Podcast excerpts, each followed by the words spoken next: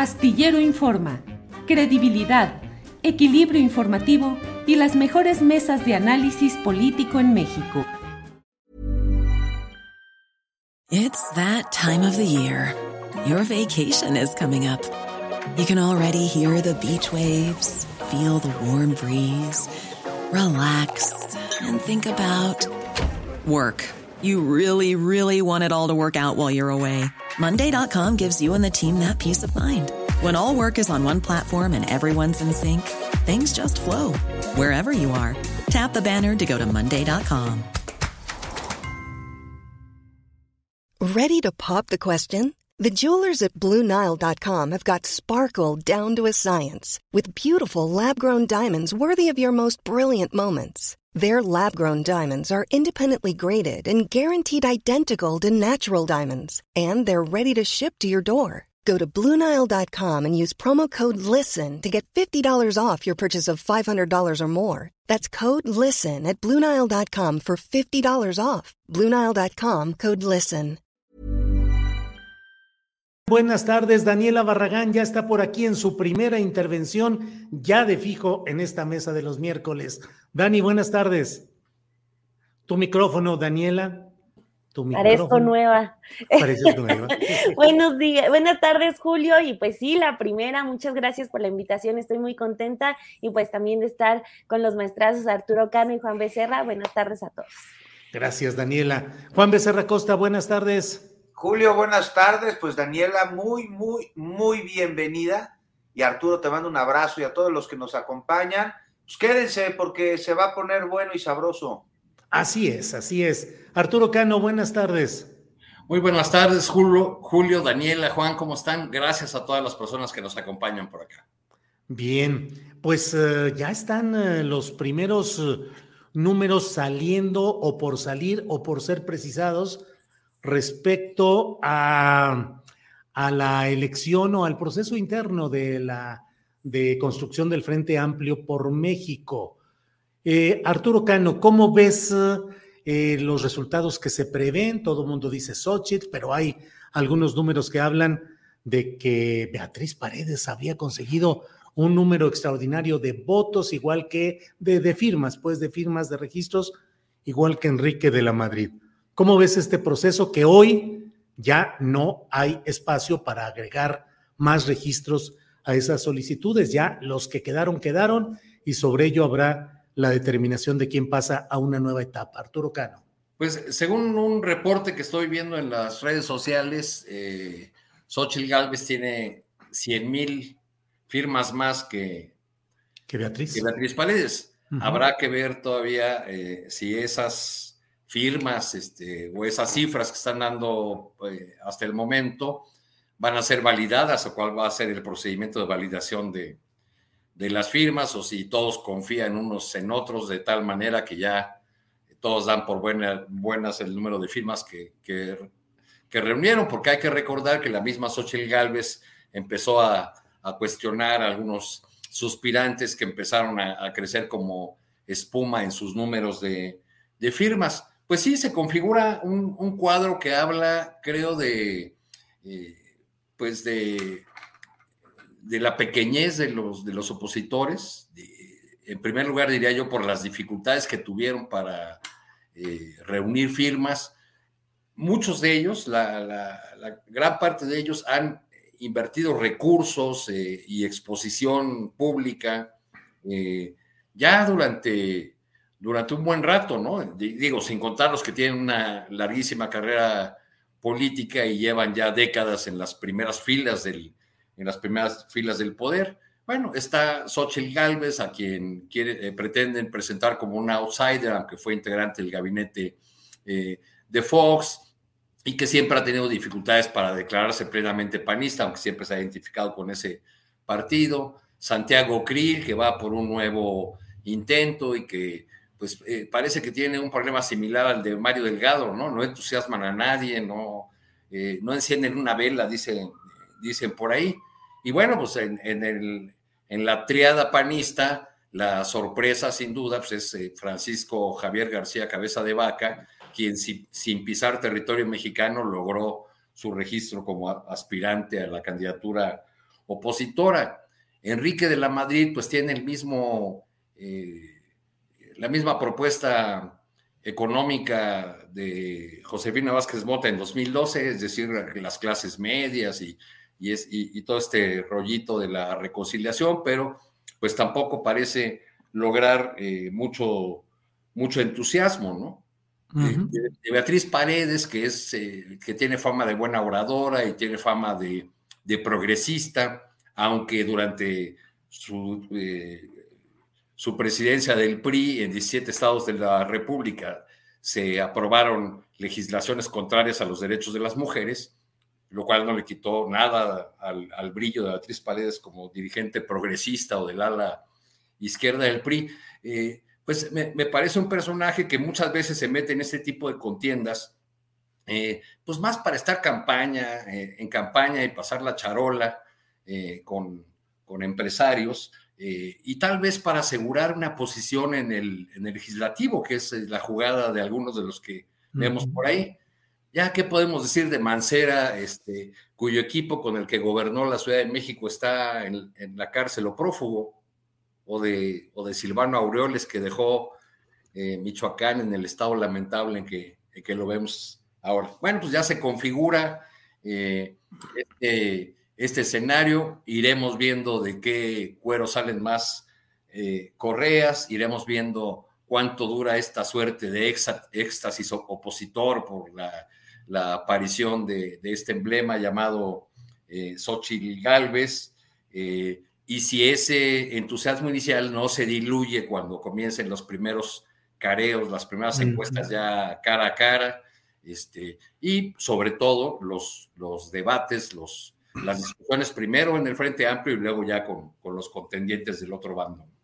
Bien, Arturo. Eh, Daniela Barragán, ¿qué opinas de esta primera etapa? ¿Realmente los otros adversarios tendrán tanta presencia, fuerza y firmas como para acercarse Beatriz Paredes a Xochitl Galvez.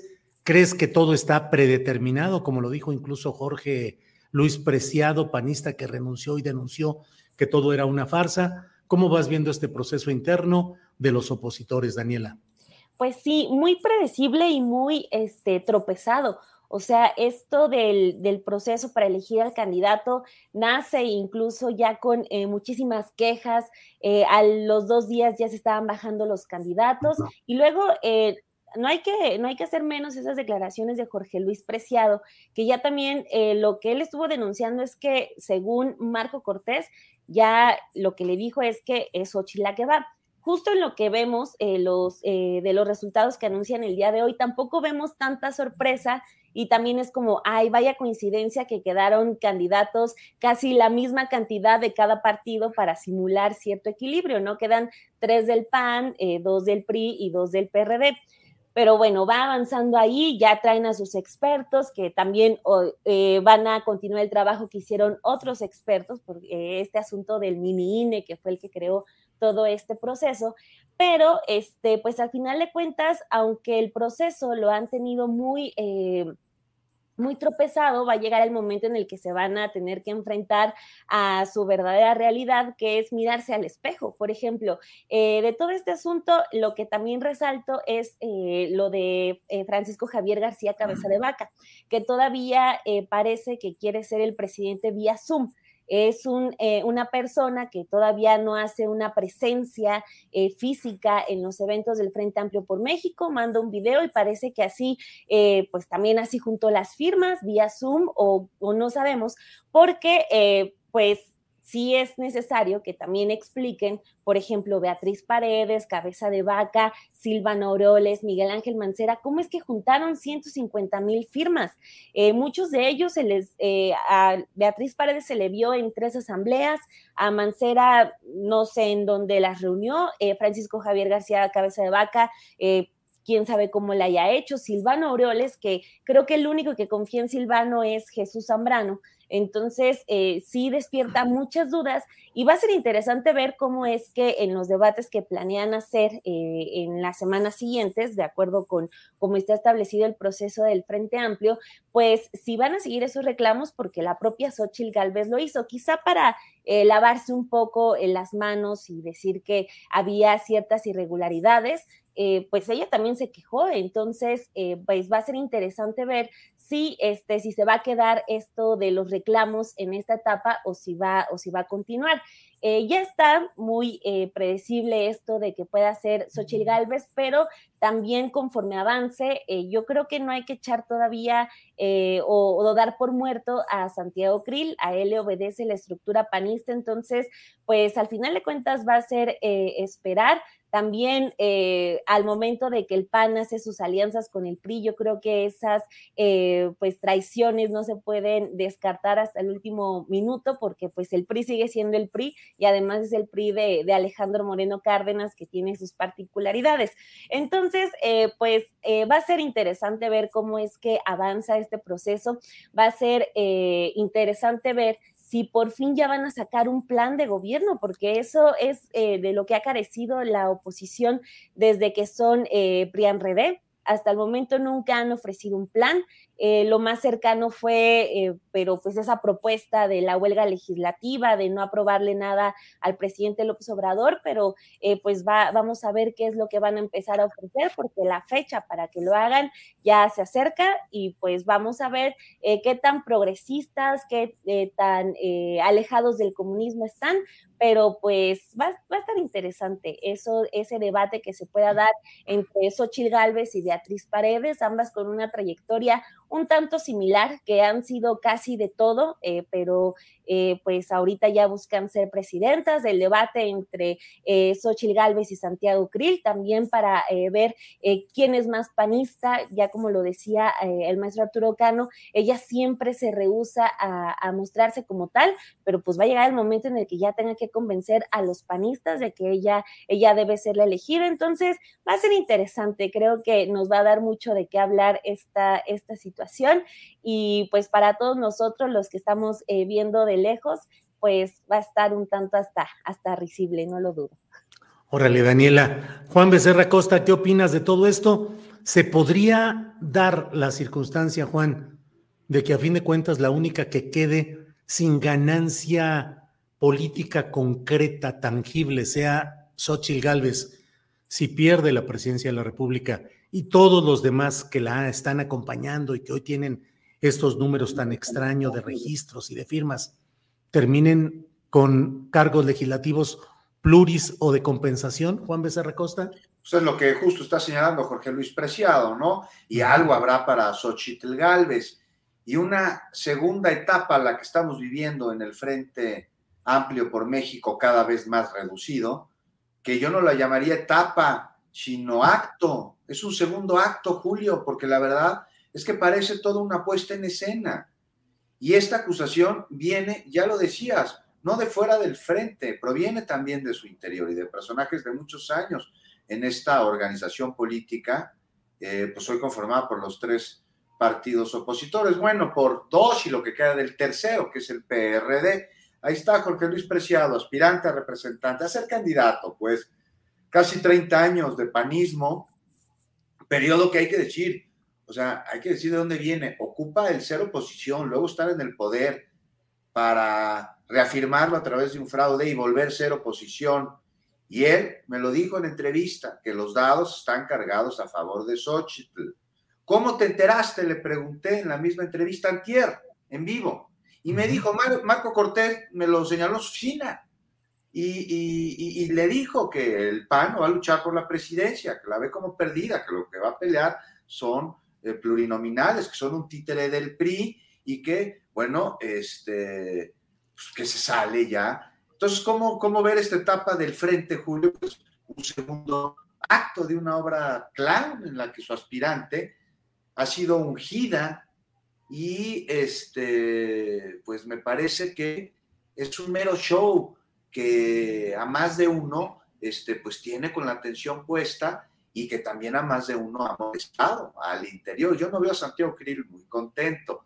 Y el show debe continuar, como dice el lugar común, debe de seguir y eso está sucediendo, ¿no? Mira, este asunto en el que Xochitl sale a decir cosas como, estoy en ching y ching y ahora salgan a firmar, ¿no? Que lo acaba de decir en un video, o que acuse violencia política en razón de género cuando no hay tal delito en su contra y lamentablemente sí demasiados en contra de mujeres, estos delitos son invisibilizados en parte porque distrae la atención de donde tendría que estar el andar usurpando esa bandera con fines politiqueros. Pero bueno, te decía, a muchos les causa risa lo que dice Xochitl, su forma, sus modos, sus groserías, sus risotadas, que sale a mentar madres. Pero a ver, yo les hago una observación aquí.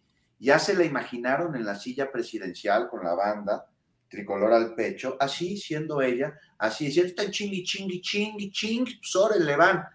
Ahí se las dejo, se la imagina. está, fácil, eh, está fácil eso, Juan, pues ya tuvimos a Fox en la presidencia. No, esta sí le gana, ¿eh? Esta sí le gana porque trae más energía. Fox pues de repente como que se quedaba dormido, tenía sus cosas y O sea, ahí, ahí se las dejo con la banda presidencial mientras están estos presuntos delitos de sus empresas, de sus contratos. Ojalá y la autoridad como ella misma reta investigue. Y bueno, después de la rasurada pasarán Krill, de la Madrid, Xochitl. Me parece que habremos de ver qué sucede con dos aspirantes que tienen asuntos legales en su contra. De hecho, uno está prófugo, ya lo recordabas tú, Arturo García Cabeza de Vaca. En un episodio y arena más de este circo de tres pistas. Una se llama PAN, otra se llama PRD y otra se llama PRI. Ese es el nombre de estas pistas con las que con malabares intentan acomodar lugar, compensar, como señalaba Daniela, su absoluta carencia de yo, proyecto. Yo tengo una duda, Julio, ¿por qué, ¿por qué Aureoles es aspirante por el PRD? Porque tiene un banquito y seguramente ese banquito emite bonos que cuentan como, como registros. No, lo habían corrido de fea manera después de que apoyó la candidatura de José Antonio Mit? Pues sí, pero. Me acordaba, no sé, a lo mejor soy desmemoriado. Es desmemoriado, pues no, ya. Tampoco se pueden dar el lujo los perredistas de restarse perredistas, entonces, si no pues desaparecen. pues es como Miguel Ángel Mancera, que tiene, coordina creo que a tres senadores y a él mismo, y es la fracción parlamentaria de lo que fue el partido de la izquierda electoral más poderoso antes de Morena. Arturo Cano, ya que estamos hablando de Morena, ¿cómo ves el tema? me dejaron acabar. No, síganle. que Arturo me interrumpe, si ya no me dejas acabar. Perdón, es que pensé que ya estabas, pensé que ya estabas en el remate, disculpa, disculpa. No, vámonos con el siguiente tema. No, síguele, Juan Becerra, si quieres. Ya se te olvidó, sí. Arturo Cano, Arturo, eh, ya que hablamos de Morena, Mario Delgado ha dado a conocer los presuntos gastos oficiales, bueno, los gastos oficiales desde su eh, palabra de Mario Delgado, y dice que han gastado 8.8 millones de pesos los seis aspirantes a la coordinación de la 4T y que de ellos quien más ha gastado un tercio es um, Ricardo Monreal. ¿Qué te parecen esos gastos y los contrastarías con una realidad apabullante de gastos por encima de lo que oficialmente se dice? ¿O cómo ves el asunto, Arturo Cano? Pues creo que sería bueno que Mario Delgado, incluyera en esos informes el propio gasto que él ha hecho en pautas publicitarias, en Facebook y, en otras redes sociales, que digo, no, no, sabemos hasta el momento a qué va a ser candidato Mario Delgado, pero eh, como presidente de, de, su partido, como dirigente, pues le ha metido mucho y si no aspirara a a una candidatura como la que ya alguna vez soñó al gobierno de la Ciudad de México, pues no nos explicaríamos ese, ese gasto. Para todos es evidente que, eh, que los, los, suspirantes de la 4T pues están teniendo eventos eh, masivos en, en, muchos lugares del, del país eh, y hace muy complicado creer esas cifras tan modestas que, que presenta el, dirigente nacional de Morena. Sí, así es, Arturo Cano. Em, Daniela Barragán, ¿cómo ves el tema de los gastos de campaña, pre-campaña o como le quieran llamar? En Morena, 8.8 millones y se congratula el dirigente Mario Delgado de que haya esa, esos gastos tan recortados, tan austeros. ¿Qué opinas, Daniela? Pues em, creo que así como hablamos de la oposición este, y de cómo tienen en gran medida su proceso con alguna, eh, con mucha farsa, creo que Morena y su proceso tampoco se quedan atrás. Eh, y el caso eh, de Monreal y de Manuel Velasco creo que son el ejemplo, el ejemplo de eso. O sea, sabemos que no tienen ni una sola oportunidad eh, de ser eh, los elegidos para ser el candidato de la izquierda para 2024, pero ahí están y ellos ah, eh, juegan a hacer sus mítines, juegan a hacer sus spots. Una disculpa por, por el ruido si se llega a colar, pero andan acá en, en construcción en la casa. Casi no se oye, casi ah, no se oye. Espero que, que, no se escuche. Pero, este, bueno, regresando al punto, este, y creo que en ese sentido, por eso salta que Monreal que es el que está jugando a que va a, buscar esta candidatura presidencial, pues es el que está gastando más. O sea, eh, pues mítines tan grandes como lo han, los han tenido Claudia Sheinbaum, el propio Adán Augusto, Marcelo Ebrard también, no los ha tenido, eh, los, dice que los está gastando en viáticos, tiene su reality show, eh, acaba de publicar otro libro, este, que también es la duda de en qué momento le da tanto tiempo para escribir tantos libros, pero bueno, ese, ese es otro asunto, pero eh, creo que también tendría que haber ese, pues sí, un sentido común por parte de Mario Delgado, de pues o espero que haya esos cuestionamientos internos. A lo mejor no se quiere mostrar eh, hacia afuera que haya eh, pues ciertas molestias, pero hacia adentro ojalá eh, haya esas, esas dudas hacia Monreal de qué está haciendo con tanto dinero, porque cada semana o es el primero o es el segundo que más gasta se le va a dar como el chance de que termine este proceso y que gaste, que es dinero público, lo de los partidos, dinero que también el presidente hace algunos meses estaba él eh, diciendo que se tenía que reformar, que los partidos tenían mucho dinero para mantener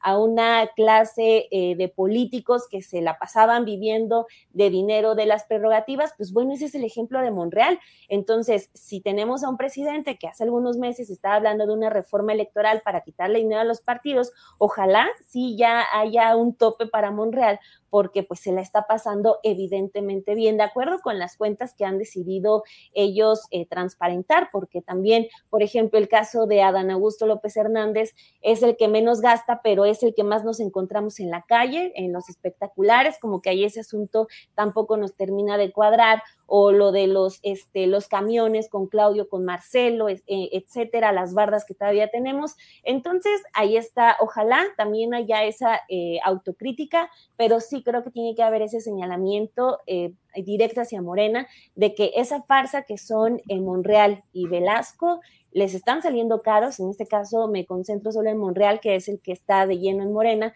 esa farsa de que él puede ser el aspirante a la candidatura está costando millones de pesos, entonces pues ojalá eh, para las siguientes eh, ocasiones en que tengan este tipo de procesos, pues ya, ya lo modifiquen, que eh, disminuyan estos gastos, pero sí, este, pues ahora sí que es dinero de todos nosotros tirado a la basura que está gozando el senador Monreal. Gracias, Daniela. Juan Becerra Costa, de corridito, por favor, arránquese usted con lo que quiera sobre este tema de los gastos de campaña, 8.8 millones, y ya si de regalito quiere usted decirnos qué piensa sobre esa posibilidad que mucho se habla de que pudieran ser Mario Delgado o Ricardo Monreal quienes asumieran la candidatura de Morena al gobierno de la Ciudad de México, nos daríamos por muy bien servidos. Adelante, Juan. Pues empiezo con eso, porque luego se me olvida, querido Julio. Yo creo que Mario Delgado este, vaya a la Ciudad de México. Me parece que ha hecho un buen trabajo al frente del partido. Finalmente los resultados este, lo dicen. Aquí durante varios años hemos hablado de Mario Delgado y al principio había mucho escepticismo y hasta señalamientos, ¿no? Y ya a final de cuentas, o sea, sin entrar en detalles específicos, los resultados que ha obtenido, los triunfos electorales, los estados que se han pintado el color de morena durante la gestión de Mario y de Citlali, pues ahí están. Entonces, será un proceso interesante el del 2024, este, complicado en muchos sentidos, no, no en el sentido de que le pudiese la oposición obtener más voto que Morena, porque esto nada más no se ve, sino toda la politiquería alrededor y los intentos de golpes que vendrán desde la oposición.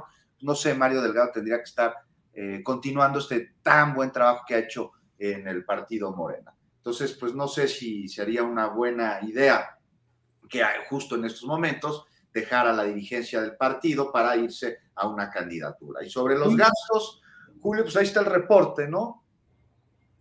Y el compromiso y la confianza por parte justo de Mario Delgado, de la dirigencia, de que no se gastará más del tope. Y bueno, mira, no puedo opinar de todos los recorridos, porque sí hay que estar ahí, o sea, no solo verlos desde la lectura de lo que consignan los distintos medios de comunicación, los reporteros, este, pues ahí tengo eh, eh, la posibilidad de platicar directamente con los reporteros que están en los recorridos, de hecho todos los días este, hacemos algún trabajo al respecto con cada uno de ellos. He visto, por ejemplo, que Claudia pues, no se hospeda generalmente en las poblaciones donde lleva a cabo asambleas, ella regresa a la Ciudad de México generalmente, o sea, en la mayoría de los casos así ha sido, esto disminuye costos sin duda de hospedaje de ella, de su equipo, eh, Fernández Noroña me parece que también ha sido austerón.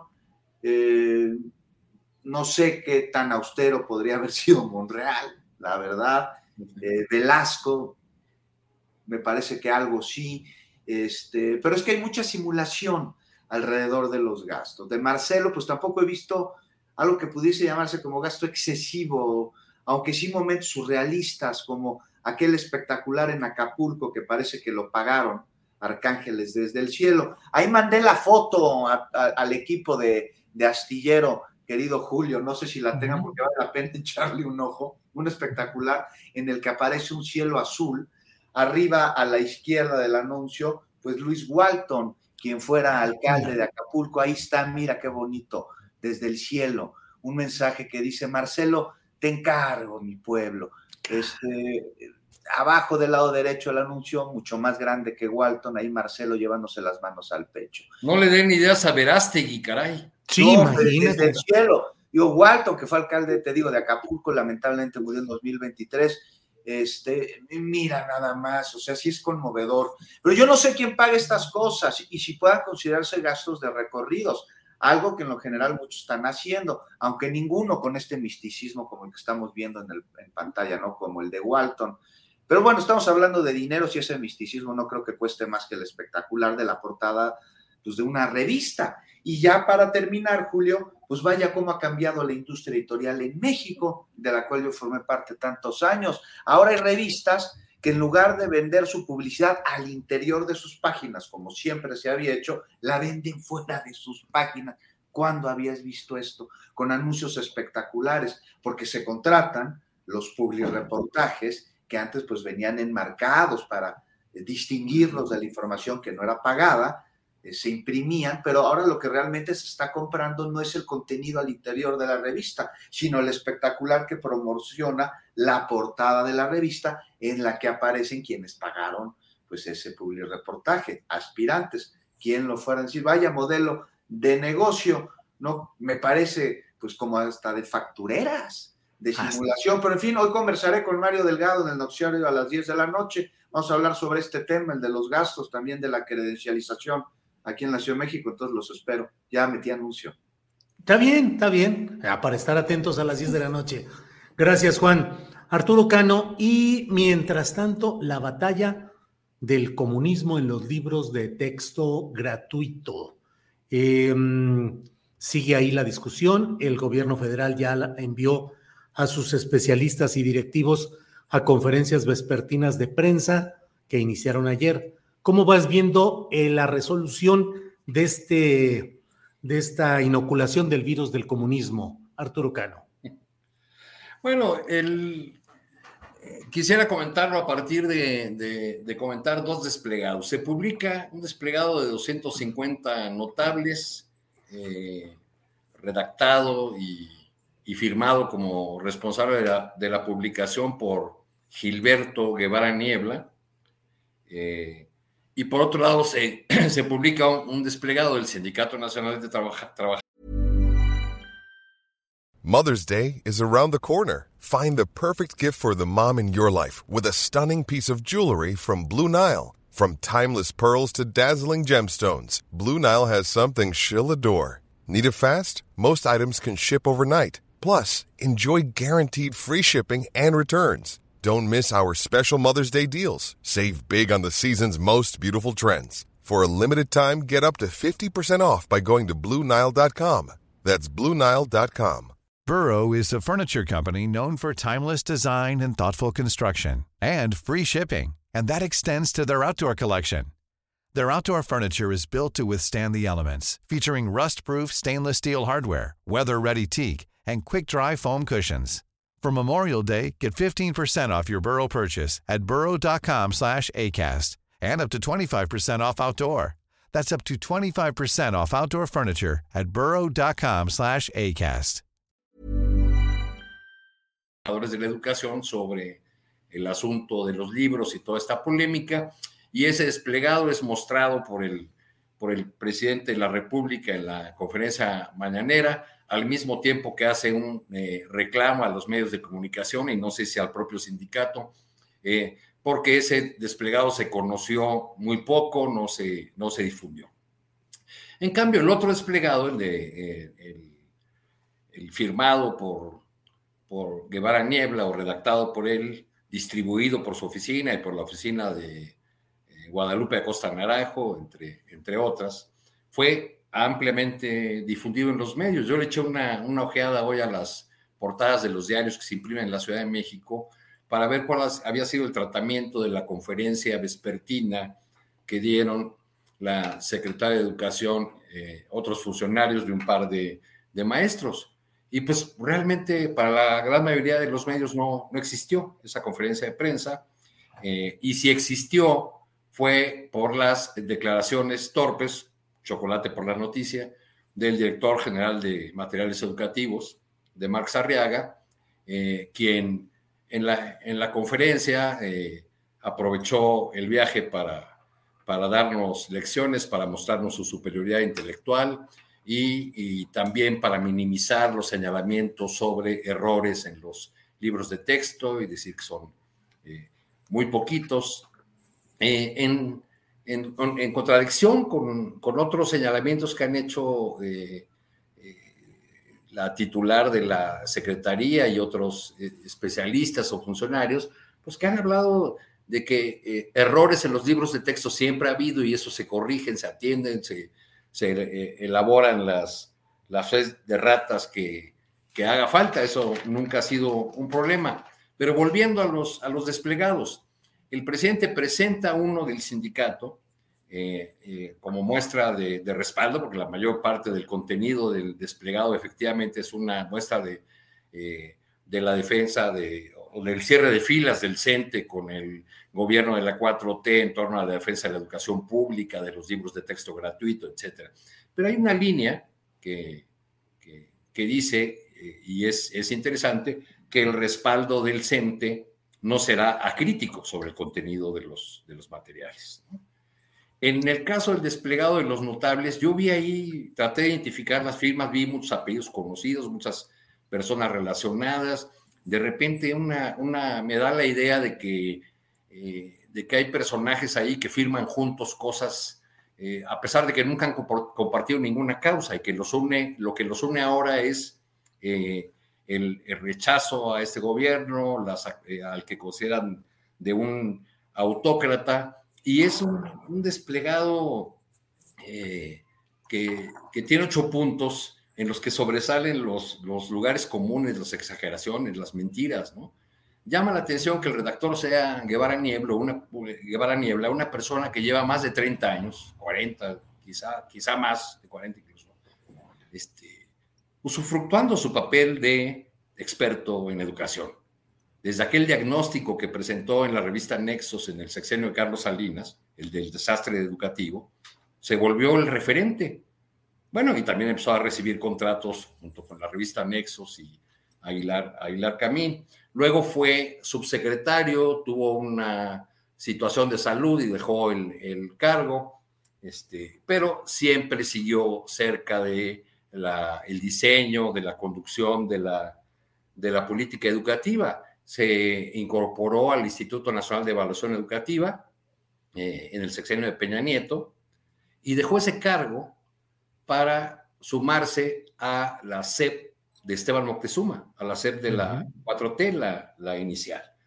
Este, en, el, en el Inter tuvo una, una revista, Educación 2001, me parece que se llamaba, o Educación 2000, que, que, se, que se distribuía muy bien, porque acorde con la costumbre de la época, pues le compraron muchos ejemplares todas las subsecretarías de la SEP y todos los organismos descentralizados de la, de la SEP. Eh, eh, quiero decir con, con esto, al, referir estos datos de Guevara Niebla, pues que lo, lo, que tenemos son personajes que han usufructuado o que han sido dueños de un tema, dueños entre comillas, durante mucho tiempo y que no solamente han participado en el debate de la educación, sino que han tenido en sus manos las políticas educativas. ¿Qué hicieron en los años que estuvieron? Todos estos personajes que ahora resultan muy críticos. ¿Cuáles, cuáles de los males de lo que Guevara Niebla al inicio del sexenio eh, de Salinas consideraba un desastre educativo, cuáles se corrigieron durante su gestión o de personajes o la de personajes que él avalaba? Entonces, me, parece que hay eh, en, esta discusión, lamentablemente, hay mucho humo, mucho ruido alrededor, eh, que, ya hasta se volvió meme y risas con el asunto del comunismo, etcétera, y que no se está discutiendo el fondo del, asunto. Yo quisiera ver en estas conferencias de prensa vespertinas de las autoridades educativas, pues eh, que se solucionen las dudas que tienen los padres de familia, que se atiendan eh, las inquietudes de los maestros. Eh, yo he platicado con maestros de varios estados de la República, siempre donde ando viajando, tengo contactos con, profesores, porque los he hecho a lo largo de mucho tiempo, y me han expresado dudas sobre eh, la pertinencia de algunos cambios, sobre la calidad de algunos libros, e incluso sobre las capacidades de los maestros para aplicar, para llevar a la práctica, la realidad, este modelo educativo.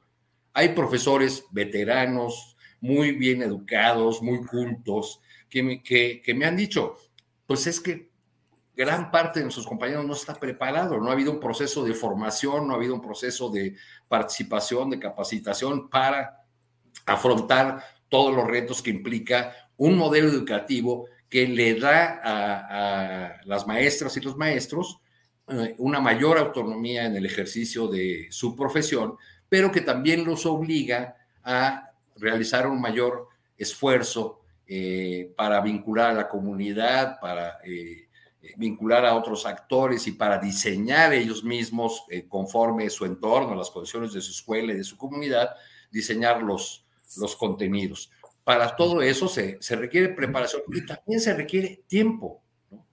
¿no? No, se han aclarado muchas de esas dudas. ¿Cuánto tiempo más los maestros tienen que dedicar a todas estas labores que no son estar frente al aula? Es así una queja permanente del magisterio, ¿no? El trabajo extra aula que siempre los presiona, que siempre les hace eh, trabajar eh, mucho más tiempo del que eh, es el horario escolar y sin reconocimiento, sin estímulos. En fin, hay una, una gran cantidad de temas que, que, deben irse resolviendo poco a poco, espero, en estas, en estas conferencias, pero me temo que ya el ruido y el nivel que ha alcanzado este debate hace que ya no se escuchen unos a otros y hace que volvamos a los términos del debate de 1959 y 60. Sí, bien. Bien, Arturo. Daniela Barragán, ¿qué opinas sobre este tema? ¿Qué crees que sirvan o ayuden esas conferencias vespertinas de prensa sobre el tema de los libros de texto gratuito? Eh, ¿Se nos quedarán finalmente los prejuicios que ya tenemos de un lado o de otro? ¿Y seguirá esta guerra o batalla su curso más allá de lo que se explique o no en las conferencias vespertinas? ¿Qué opinas, Daniela Barragán? Sí, coincido eh, plenamente con lo que comentaba ya Arturo, o sea, es ya demasiada la polémica que hay, que no les interesa ya la, conferencia que se haga ni los esfuerzos que vayan a, poder hacer Leticia Ramírez y, y Marc Sarriaga, que honestamente también salen un, un tanto tarde. Eh, y salen porque pues al presidente se le ocurrió esto de hacer las conferencias porque a él ha funcionado muy bien, pero pues dejaron ellos avanzar en mucho toda esta polémica, que también es, es muy curioso cómo eh, justo cuando mencionaban lo del desplegado eh, del día de ayer, cómo los intelectuales más importantes de, México, los que se dicen más importantes, que son muy poderosos, están eh, pues caminando al ritmo que, planteó TV Azteca, o sea, una televisora que ya está desprestigiada, que esta, esta crisis de, y su campaña de la educación comunista nos sirvió a muchos para sumarnos a esa televisora y ver que sus conductores son eh, híjole, pues no, no sé ni qué adjetivo ponerles, pero pues pues básicamente lectores de teleprompter desde los de la tarde hasta el, noticiero principal, que es Javier Alatorre.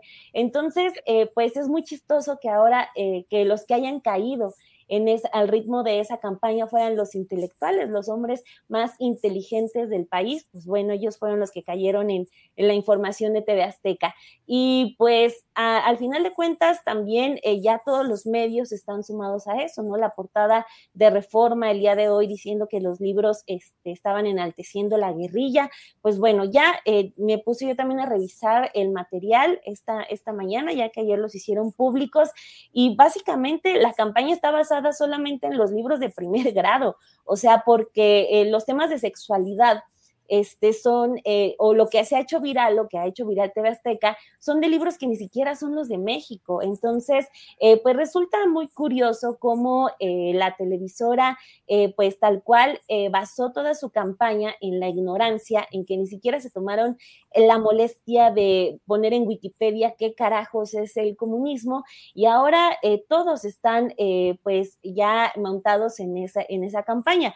No va a seguir porque también la oposición está eh, siempre reaccionando a lo que mejor le cae. Por ejemplo, y lo de Xochitl Galvez también termina por ser muy curioso.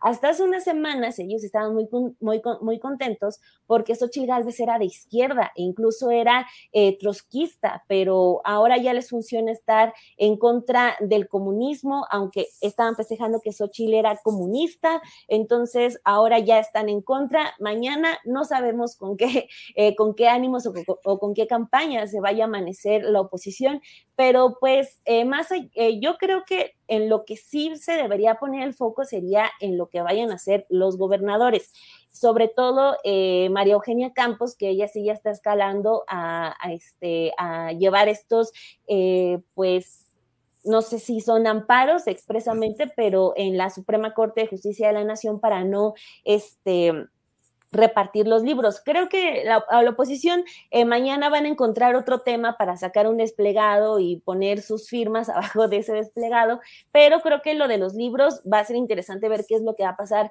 con, con los gobernadores que también se han negado, por ejemplo, a lo del INSABI, a, a lo de todas esas cuestiones que han salido desde el, eh, desde el gobierno federal, pero pues lo de los libros va a pasar, ya hicieron su, su, su berrinche, ya hicieron también eh, que mucho tener muchos clics en los videos, aunque sea para, para risa, pero pues ya, ya lograron eh, tener, elevar su rating, pero pues va a pasar el contenido de los libros y eso ya lo podemos constatar cada uno de nosotros sin necesidad de que TV Azteca nos lo diga, ya está disponible en lo que yo alcancé a ver, al menos en los que revisé, pues lo veo muy adecuado, se habla por ejemplo de, la batalla de las mujeres, eh, la lucha de las mujeres con citas de Rosario Castellanos, o sea, a mí me hubiera encantado tener eso en, eh, cuando estudié la primaria, se habla de cómo los niños... Eh, pues atraviesan y sufren discriminación por hablar en su lengua indígena, se habla de los alebrijes, se habla de, de los alimentos nativos mexicanos, de, o sea, de verdad, me parece un material eh, de muy buena calidad, sí que son, eh, que siempre tienen algún error, está bien, eso se debe reconocer, nada de que son áreas de oportunidad, no nada, se reconocen y punto, pero este, pues yo creo que ya, ya se les acabó, en, tampoco creo que tenga mucho efecto la conferencia de las tardes, tampoco les interesa escucharla, entonces eh, mañana seguramente se van, se van a amanecer con otra pelea ahí enfrente. bien, bien, gracias. Gracias, eh, Daniela. Vamos con Juan Becerra Costa. Juan, ¿cómo vas viendo todo este tema? Por favor, Juan Becerra Costa. A ver, Julio, mira. Te voy a enseñar. No sé si alcanzan a ver. El libro rojo de Mao Zedong. Esto, señores, miren. Aquí desde la portada. Las cinco citas. Para que tengan clarito. Aquí. Miren, Estos son mensajes comunistas. Para que sepa, ¿no? De qué se trata, hay que, hay que, hay que diferenciar una cosa de, la otra, eh, querido Julio. Y bueno, pues, ¿qué te puedo decir? Mira, este asunto de los libros de texto, los errores tienen que corregirse. O sea, punto. De entrada. Viene presentándose desde hace décadas. Que no son errores, son áreas de oportunidad. No, ¿qué van a ser áreas de oportunidad? Qué barbaridad. Fregada, son errores. Este cuate Marx Arriaga, ahorita le entramos a él, ¿no? Desde hace décadas, errores en los libros de texto, sí, aunque tal vez jamás habían sido tan mediáticos como lo son ahora, de ninguna manera justifica el que estos errores no sean reconocidos como tal, porque entonces su corrección, pues más que difícil, va a ser imposible. El PRI se equivocó más, tuvo más errores en los libros de texto que nosotros. Eso no es, no es discurso de la 4T. O sea, eso no quiere decir que el que se equivocaron a, eh, que el que se equivoquen ahora esté bien, aunque sea menos. No, aquí vemos un asunto que no es unidimensional. O sea, se ha excedido en todo alrededor de los libros de texto y todos mal. La oposición acusa comunismo en sus páginas. ¿Qué van a saber ellos de comunismo? Este, si no fueron ni pioneros ni paliacate rojo al cuello. Pero además, ¿cuál comunismo? no lo hay. Acusan que hay doctrina. No manchen, doctrina cuando Salinas este, y hablaba los libros de texto del modelo neoliberal como la receta mágica para el progreso. Ahí están sus páginas. En 1992, impresos los libros de texto en el periódico El Nacional, en los que hablan de elecciones del 88 y no aparecen los nombres de Cuauhtémoc ni de Cloutier. Pero bueno, eso fue hace muchísimo tiempo. Ahora tiene que haber este otro asunto en donde ya no viene este tipo de situaciones en las que se intenta ocultar la historia, al contrario, se intenta sacar la historia que fue ocultada durante no los últimos 30 años, sino los 500, en donde a Lázaro Cárdenas pues en aquella época, en 92, le daban tres párrafos. Ahora, dicen que los libros están ideologizados. Bueno, yo creo que sí. O sea, no me pueden decir que no están ideologizados, Dani, Arturo, Julio, por supuesto que lo están.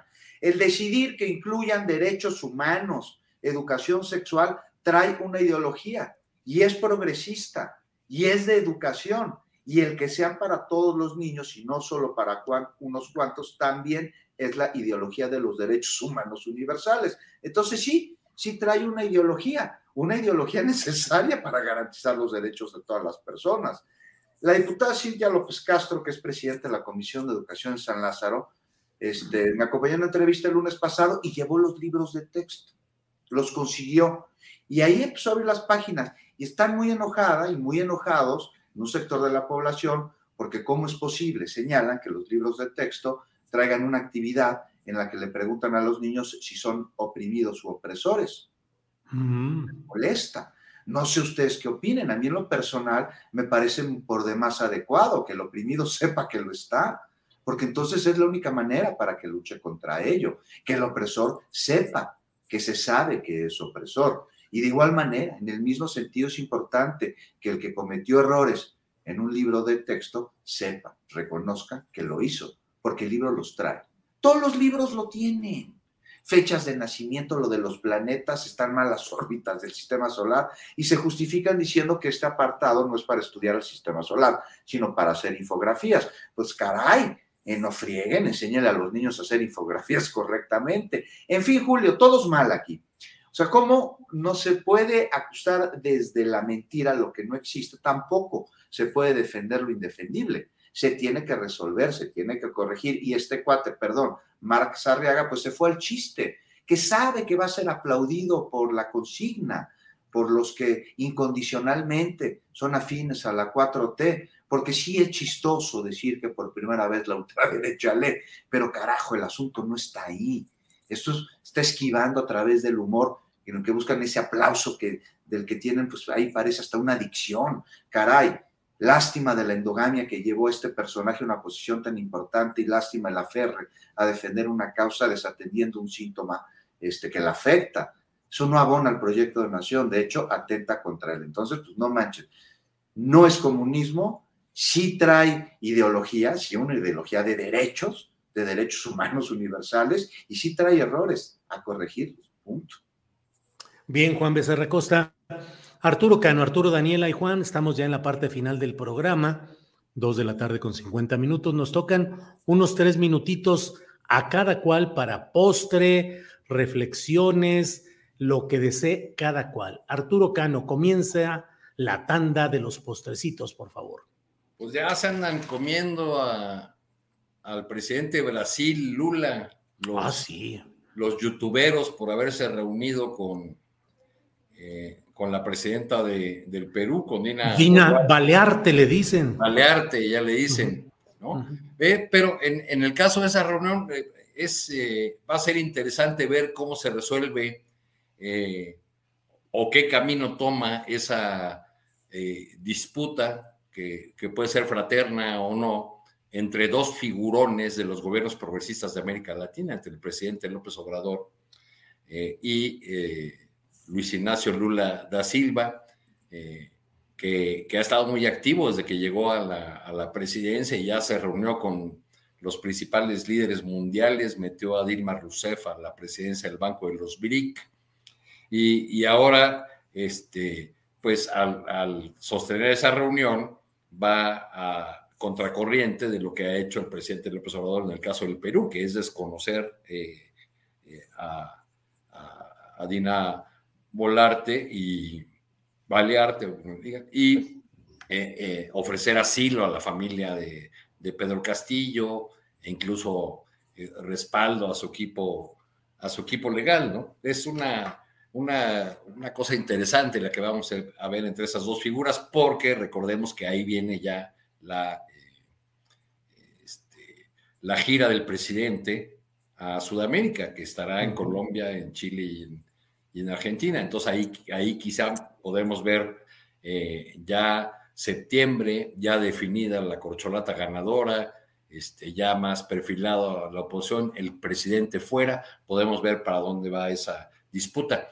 Y a lo mejor podemos entretenernos también si el asunto se aborda en esta cumbre mundial de youtuberos y, ¿Qué más va a ser? Eh, aparte de. Reporteros independientes. Reporteros independientes, a la que se ha dicho que. Es, esto de los youtuberos me, me recordó y la, súbita fama de, muchos de ellos en ese sexenio, me recordó a un columnista que todos leíamos en el sexenio de Carlos Salinas, a Carlos Ramírez. Sí. Que era una columna de lectura indispensable, porque Ramírez era un periodista, creo que en ese momento el más informado, decían en, los pasillos de, la profesión que tenía dos fuentes principales, Fernando Gutiérrez Barrios y Manuel Camacho, y gracias a eso tenía información que ningún otro columnista se allegaba. Y luego también vimos cómo de repente desapareció la, la importancia de Ramírez como columnista cuando esos dos personajes pues salieron de, de esas posiciones de poder que tuvieron. Y entonces decía que, que Ramírez había sido un columnista sexenal. Veremos eso mismo con los youtuberos que lograron esa súbita fama gracias a la mañanera. Pues preguntas, preguntas. Preguntas, preguntas. Arturo. Daniela, Dani Barragán. Se saber. En un año lo sabremos. Postrecito, Daniela, por favor. Este, ay, gran tema ese, el de, ¿Eh? la convención, pero no, no hay que meternos tanto. no, o sea, simplemente decir que, o sea, esos eh, pues eventos de periodistas independientes, pues no tienen que venir del presidente, ¿no? O sea, si son tan independientes, pues no sé, ahí como que no cuadran tanto la lógica, pero pues vamos a ver cómo avanza la, invitación o la convocatoria que, que, lance el presidente. Pero, este, bueno, lo de mi postrecito es una invitación a que eh, puedan ver una entrevista que realizamos mi compañera Perla Velázquez y yo ahí en Sin embargo, es sobre la historia de Silvia. Seguramente ustedes vieron eh, una foto que se hizo viral de una mujer con un embarazo pues ya muy avanzado que fue detenida por robar latas de leche. Este, pues logramos platicar con la activista que logró encontrar a Silvia allá en Coahuila y pues la historia es tristísima, pues es una mujer que eh, trabajaba para unas personas que allá en Coahuila contratan a gente para que se meta a robar a los supermercados. Este, pues bueno, desafortunadamente allá pues la agarran y la exhiben como si fuera la peor narcotraficante de, Coahuila. Y este, pero pues bueno, la historia pues es una mujer que tiene dos hijos, uno viene en camino, su embarazo es de alto riesgo, este, pues estaba en la desesperación total. Entonces, pues la historia de Silvia es de muchas Silvias en este país hombres, mujeres que atraviesan pues esta necesidad de llevar alimento, dinero a, los hogares para alimentar a los hijos. Entonces, pues invitarlos a que vean esa entrevista que se puso interesante. Muy bien, Daniela, muchas gracias. Vamos ahora sí, el postrecito final, final con Juan Becerra Acosta. Por favor. No, yo sí le quiero entrar al de los youtuberos, porque Éntale. somos youtuberos, estamos en YouTube transmitiendo nosotros, y si es como dice el presidente, es justo y necesario, y responde además al momento que vive no solo el país, sino el mundo, en donde uh -huh. la línea editorial que algunos medios podrían ejercer sobre el periodista para la publicación o no de su trabajo, queda fuera, pues a través de las redes, ahora se tiene la posibilidad de alcanzar grandes audiencias. También ahora este asunto se está eh, cuajando y ojalá y se organice bien, que sí exista al menos una distinción entre periodistas independientes y generadores de contenido, porque ahora cualquier payaso se dice periodista. Y puede tener buena audiencia, pero eso no significa que informe, así como también hay quien es propagandista y tiene audiencia y no necesariamente informa. Entonces habló el presidente sobre la independencia al informar. Eso es muy importante, pero el hecho de estar en YouTube no te hace independiente, porque la independencia no solo es del poder político o del medio de comunicación, también debe ser del económico, del de poderes fácticos, entre ellos la delincuencia incluso.